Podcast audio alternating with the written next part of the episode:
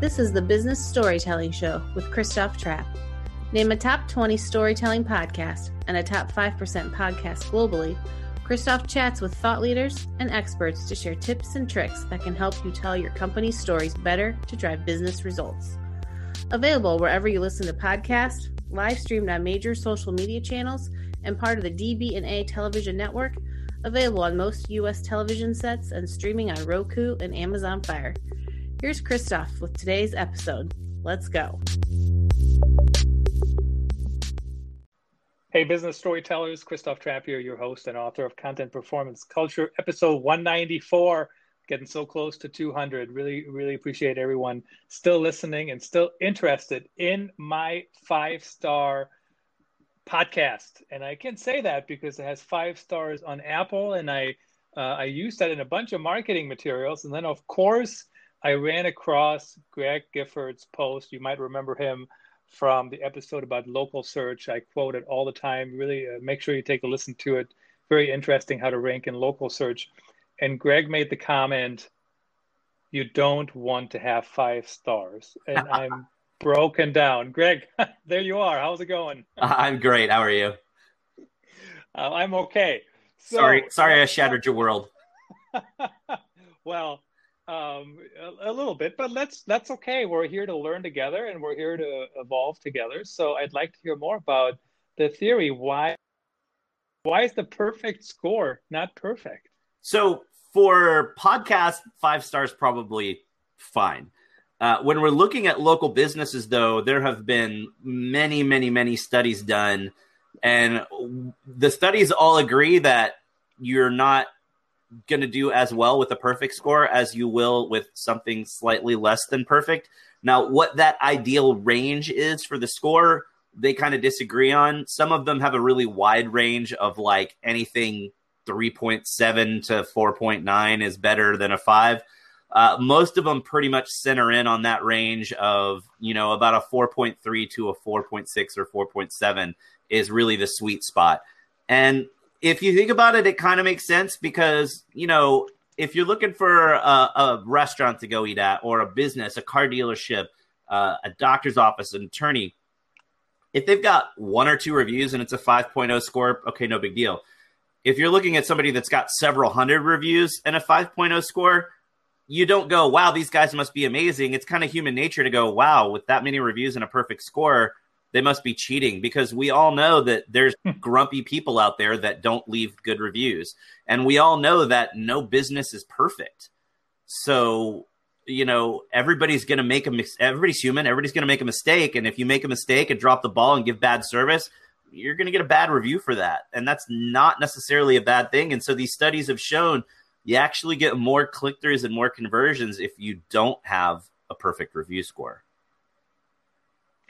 but but it's hard. Well, first of all, thank you to give me permission to have a five star podcast. uh, I'm I'm already feeling better about my day. Uh, so, but it's hard, right? I mean, when I'm speaking, so I, I sh- first I should say this: I have published most of my negative speaking feedback on my website, right? On my and there's a link from my speaking page, so you can actually go and see all the mean things or correct things or whatever that uh, people have said but it sucks. Like i want the i want to be this perfect speaker. I want to be the perfect business. I right? I mean don't people that's why it's hard to to kind of uh, agree with that that those studies is it not? Uh yeah. I mean well you know think of it like you're a business owner and you have a perfect score and you know you're a small business owner. You don't really know about digital marketing. You know it's important to have good reviews. You know it's important to show up in Google, but you don't really understand how all that works. And you've been in business for 10 years and you've had a 5.0 score and perfect reviews the whole time. Now, maybe that means you only have 20 reviews, but that whole time you've always prided yourself on the fact that you've got a perfect score. Then you get that one random person that gives you a one star review and it takes you from a 5.0 to a 4.9 and you're like, oh, my life is ruined. I've got this bad review. Nobody's going to come see me anymore because I don't have a good review score. While in reality, it just shows that you're a real business and that real problems happen. And the way that you respond to that review can actually help. uh, you know, it shows that you are listening to what people have to say about your business, and it shows that you care about your customer experience and that you try to make things right if a mistake was made. So it's not really as damaging as a lot of people think. And another thing that's really common, uh, in fact, I'm actually recording a video about this later today. Uh, something that's really common is you know you get businesses that will get a, a negative review from somebody that they have no idea who it is. You know, it's clearly not a customer, uh, or even it's just a, a, completely fake name. Like you just, you know, it says like Joe Blow for the reviewer or something like that, and you know it's fake. And they get mad that Google won't remove it, but Google's only going to remove a review if it breaks their uh, list of restricted content. So if it's just a bad review and it's from somebody you know wasn't a customer, well, Google isn't going to remove that review. So then you have to just go in and leave a strategic reply. But if you go in and say something to the effect of, you know, hey, we've done an extensive search of our customer records and we don't have any record of ever dealing with you, Mr. Blow. Uh, uh, you know, we're sorry you felt the need to leave us a bad review and use a false name. But if you have a legitimate complaint, please let us know. You know, we would love to do everything possible to, to turn your opinion around and, get, and show you the great experience that we give to all of our other customers. That way, anybody else that reads that bad review is going to go, oh, this is a fake review, and it's not going to matter. And in the grand scheme of things, sure, maybe you're no longer a 5.0 and you're a 4.9, but that 4.9 still amazing. And that one bad review, if anybody goes to look at the reviews, think about how you shop. When you go to Amazon or you go look at anything, you jump right to the negative reviews. You don't care about the good reviews. Sure, everybody thinks they're great, but you want to see the bad review. What bad experiences did people have? That's what influences your decision on whether to buy that product or buy from that business. So if people are going to jump right to the bad reviews and that bad review has a response that shows that it's clearly a fake review, you're not really going to pay attention to it. It won't matter. And I, I know you're an SEO guy, but uh, what are the, the channels most important for reviews? I mean, are, is it the Google reviews, Facebook, uh, Yelp for some businesses, others? So, uh, there was some the other other day I saw it even on a, a, Better Business Bureau. I saw some things on there. So yeah, Better you, Business Bureau do does reviews now. Um, it kind of really depends on the industry. Uh, back in the day, if you'd asked me this question four or five years ago, I would have said just worry about Google and get all your reviews on Google because Google reviews are more weighted and will help you rank better. Uh, the algorithm has updated now, so you really kind of want to spread your reviews among four major areas. You want reviews on Google, clearly, because that's important. And that, you know, if you're a, a business, uh, not an e commerce business, but a, a, local business that actually has a, a physical storefront or like a, a plumber where you service people in the area, you want reviews there because that's what's going to show up first. You want reviews on Facebook, which are actually recommendations. It's just kind of a yes, no, this place is great or no, it's not. Uh, you want that because that's social proof. You want reviews on whichever vertical review sites matter for you. So, you know, if you're a home services kind of guy, you want to be on Angie's list. If you're a car dealer, you want to be on, you know, cars.com. Uh, you know, there's, you know, there's the the health ones for doctors. You've got Avvo and FindLaw for lawyers. So, you know, whichever sites matter for your particular vertical, and then, yeah, you actually do need to worry about Yelp, even though Yelp is really kind of primarily used uh, typically for like business uh, uh, businesses that are more like hospitality, like restaurants and bars, or you know hotels and things like that. Uh, the issue is on Apple Maps, the stars that show up on Apple Maps come from Yelp, not from Google. So, you know, I, I, love to talk about this when I do review talks, and I'll, I'll show a, a, local example of some business in the area of wherever the conference is that has, you know, four or 500 or a thousand reviews on Google and a really high Google review score. And then you pull the same business up on Apple Maps and they've got like a half star or a one star uh, rating with like 15 or 20 reviews because they're not paying attention to what's going on on Yelp. And Yelp obviously is really difficult to deal with uh, they kind of tend to prioritize those negative reviews and positive reviews that come from one-time users. Like if you've only left that one review on Yelp and nothing ever again, that review is going to get filtered out and it won't get counted.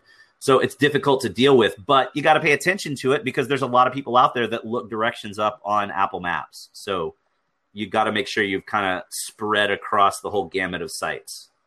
hey, you know what's interesting about that comment? I, I think back on the the pragmatic talk uh, podcast I did with Scott and Susan Westwater, and they said to me, you know how people say nobody uses Bing? and they go, well, a lot of people say, well, we don't use Bing, we use Google. Everybody uses Google. And they said, do you have an Alexa device? Yes. Well, anytime you ask Alexa anything, she's using Bing, right? Yep. And so, very interesting the comment you make about Apple Maps. And some people claim uh, Google Maps is so much better. I'm an Apple fanboy. I have my Apple Watch on. I use Apple Maps all the time because it yeah, vibrates on my on my watch, right? So very interesting. So my the, the point I'm trying to make is once again, it's not about one channel over the other. You have to have an integrated strategy, right? That's kind of what you're saying too. Yeah, well, and then you know the you know speaking of voice search for for Google Home, if somebody's going to do a spoken search on Google Home, you would say, "Hey Google, uh, you know, I need a whatever we're looking for. Let's say, hey Google, I need a Toyota dealer near me." And Google's going to read off the information of the closest one to you and then it's going to say, is this the one you're looking for? And if you say no, then it's going to start reading off other nearby options. And after that first one, when it starts reading off options, it's going to say, how about this dealership at this address with this rating? And it starts reading off what their ratings are. So even, you know, even it's not just a desktop or mobile search, it's voice search too, that reviews are really important. And people make that decision. And so, yeah, I mean, it's just, it's really important to have a great review strategy in place, but it's also important to realize that if you're not a perfect 5.0, that's not a bad thing. And in a lot of cases, it's probably a good thing.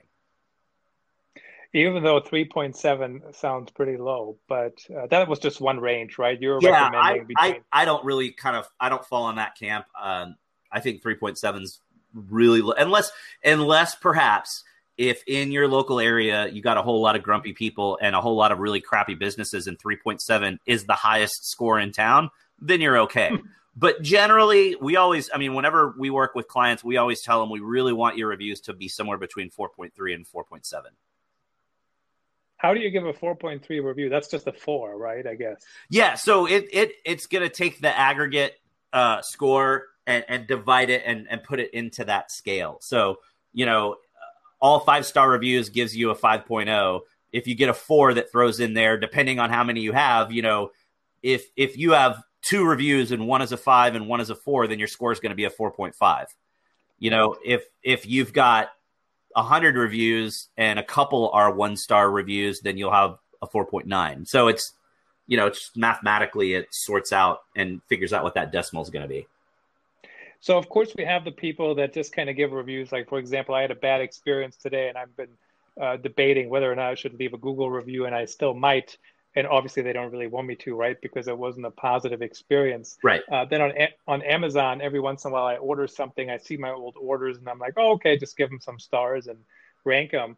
And so that's uh, self-directed, I guess, or sometimes it's just filling time, quite frankly. Yeah. But how about the the proactive push to get people to leave your reviews? What how do you feel about that? What, oh, what should people do?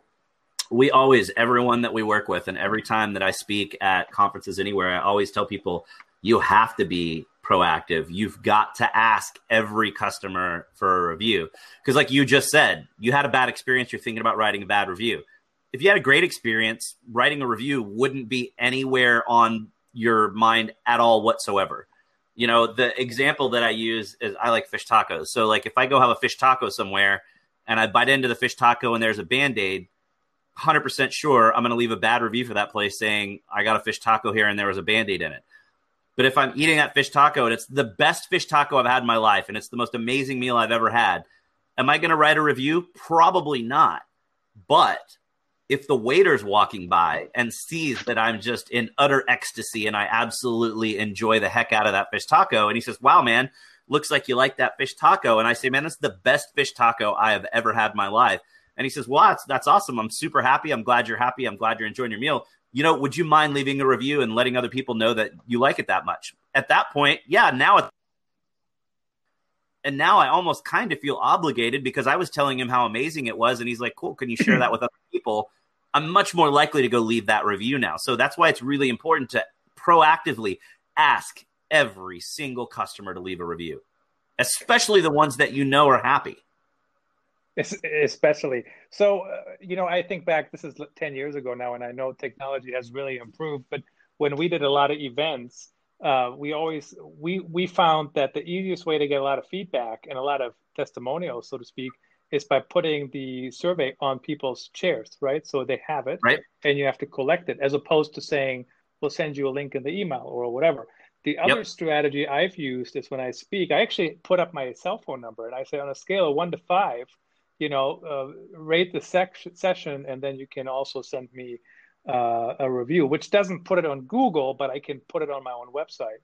Yeah. Um, how important are the, the, how important is the ease of getting uh, writing a review and getting it up, and what are the strategies it's, there? It's yeah, that's super important too. That's something that we always talk about because if you just ask me in that same situation, if the waiter says, "Hey, will you go leave us a review on Google?" and I say, "Sure," I have to figure out how to do that, and I have to remember to go do that.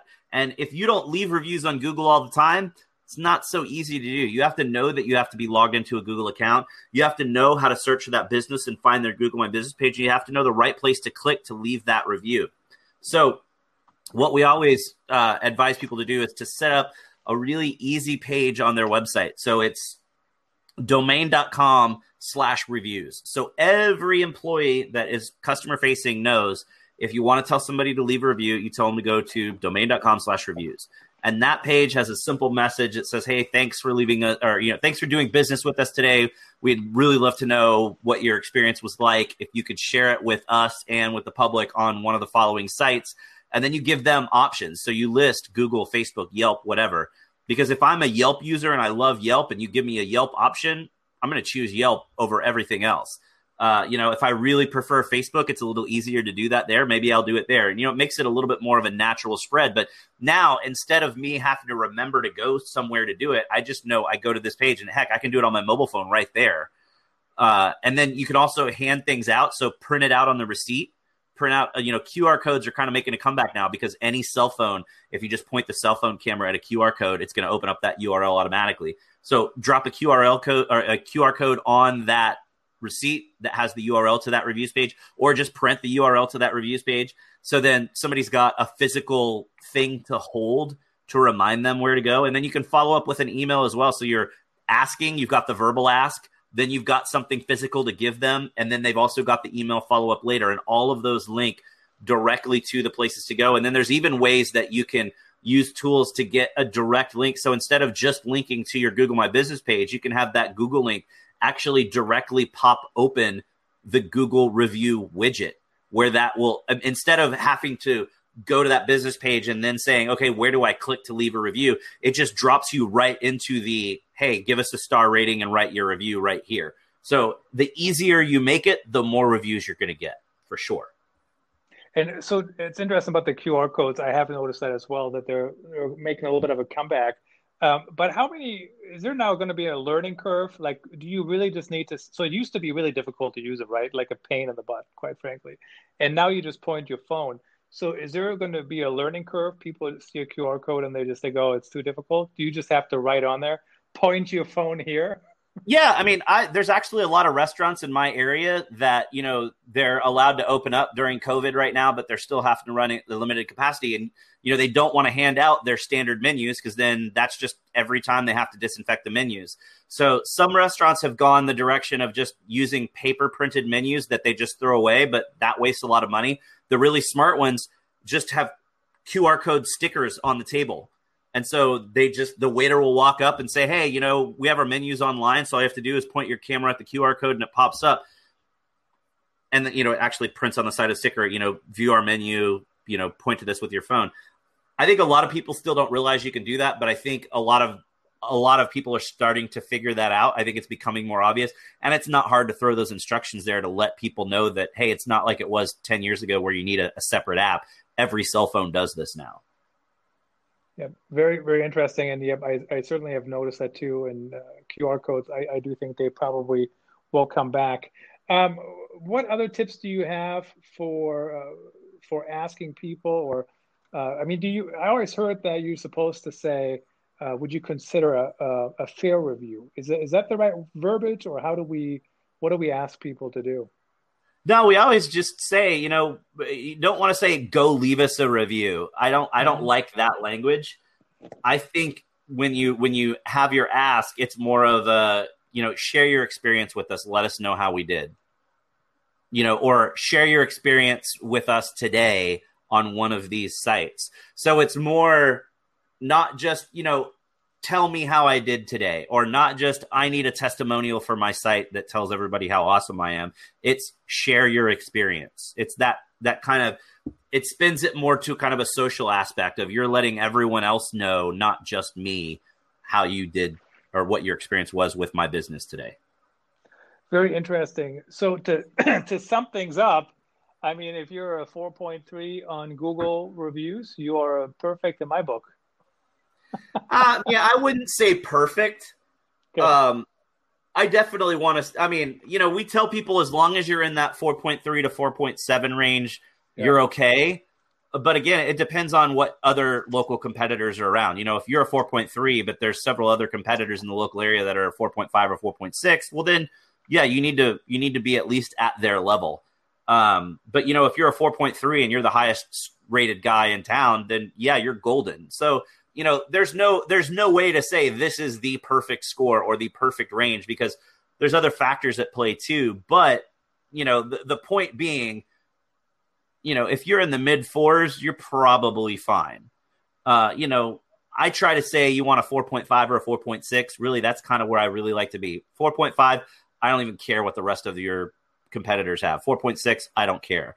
You start getting up 4.7, 4.8. You know, I've got lots of clients that do have a 4.8 or a 4.9 with over a thousand reviews or a couple thousand reviews. And that's great because if the majority of people are going to tell you you're amazing, then you are going to have a really high percentage. And I'm not going to tell those people, oh, you're a 4.9 and you're going to be better at a 4.7. So let's go get some bad reviews. Like, you just want the reviews to come in naturally.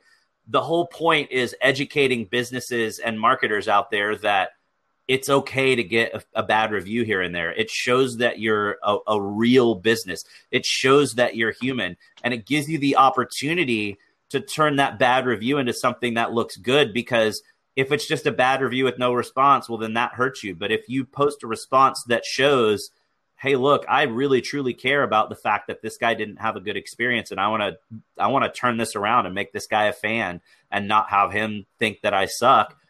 Then that's attractive and people want to want to do business with businesses like that so the one example that comes to my mind is uh, Glassdoor, which I know is slightly different, but every once in a while I talk to somebody and I say, your Glassdoor reviews are just terrible. And they'll say, oh, they're all, well, we don't care, or that's not us, or whatever. But again, it's out there, right? It's the image that some people have chosen to portray for one reason or another. Um, and then on the other hand, the last show, you and I talked about websites for local businesses. And by the way, I don't think we got into this, but I noticed this the other day that you can now build your website directly in Google My Business. Yeah, you don't want to do that. You tell me why? Why not? It's bad. It's a really crappy website experience. It's a very okay. limited uh, website. Uh, it, there's there's just no excuse to unless you are just very, very, very technically challenged and don't know anybody, friend or family that can help you, maybe then it's okay. But nowadays, it is so easy and so cheap to get a WordPress site spin up, you know, spun yeah. up somewhere, and it's so easy to do things in WordPress. It's a far superior website experience to the crappy little Google site. That's really just there for people that are just really, really, really bottom of the feeding chain and don't really understand computers. Uh, if if you if, if if you're capable of turning your computer on and using Microsoft Word or using Google Docs and sending email, then you're capable of doing a WordPress website and you should be on a better website platform. There you go. We won't recommend that. Um, interesting. So, but you know, so then I actually we talked about that in the last episode um, Google My Business, how to set that up, et cetera, et cetera, at the very least. Yep. Uh, and, and I actually, I talked to somebody I hired and I said, well, your website looks really nice. And he said, oh, I hadn't even looked at that in a long time. And whoever set it up, right? How do we get across that the digital marketing piece matters, even when things are going well?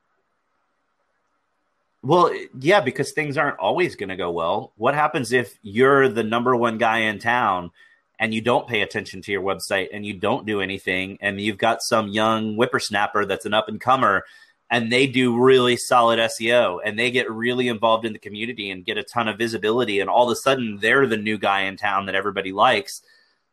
And by the time you realize, hey, I kind of business kind of seems to be dropping off, and wow, I'm I'm really hearing a lot of people are switching over to this other guy. And then you go look in Google, and you used to be at the top of the page and have an awesome website, and now you're at the bottom of page one and there's four or five people that outrank you. And that number one guy has just the most kick-ass website ever and everybody loves him. Now you're got to fight your way back to the top.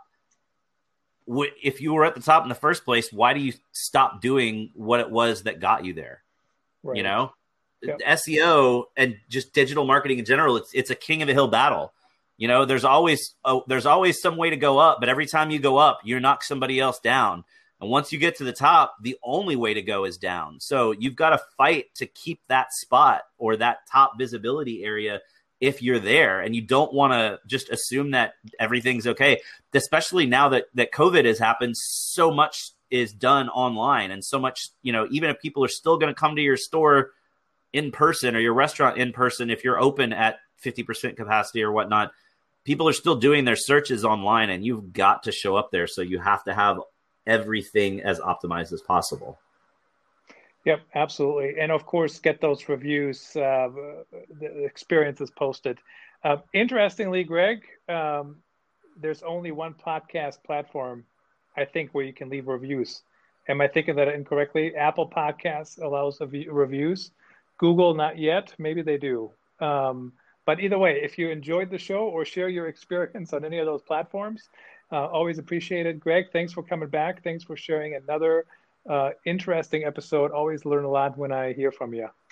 Always happy to be here. All right. Thanks everyone for listening. Until next time. Awesome. Thanks, man. Yeah, no problem. Thanks for having me. Appreciate it. Yep, let, let me go. Let me know when it goes up, and I'll uh, share it around. Of course. Yep. Bye. All right. Take care.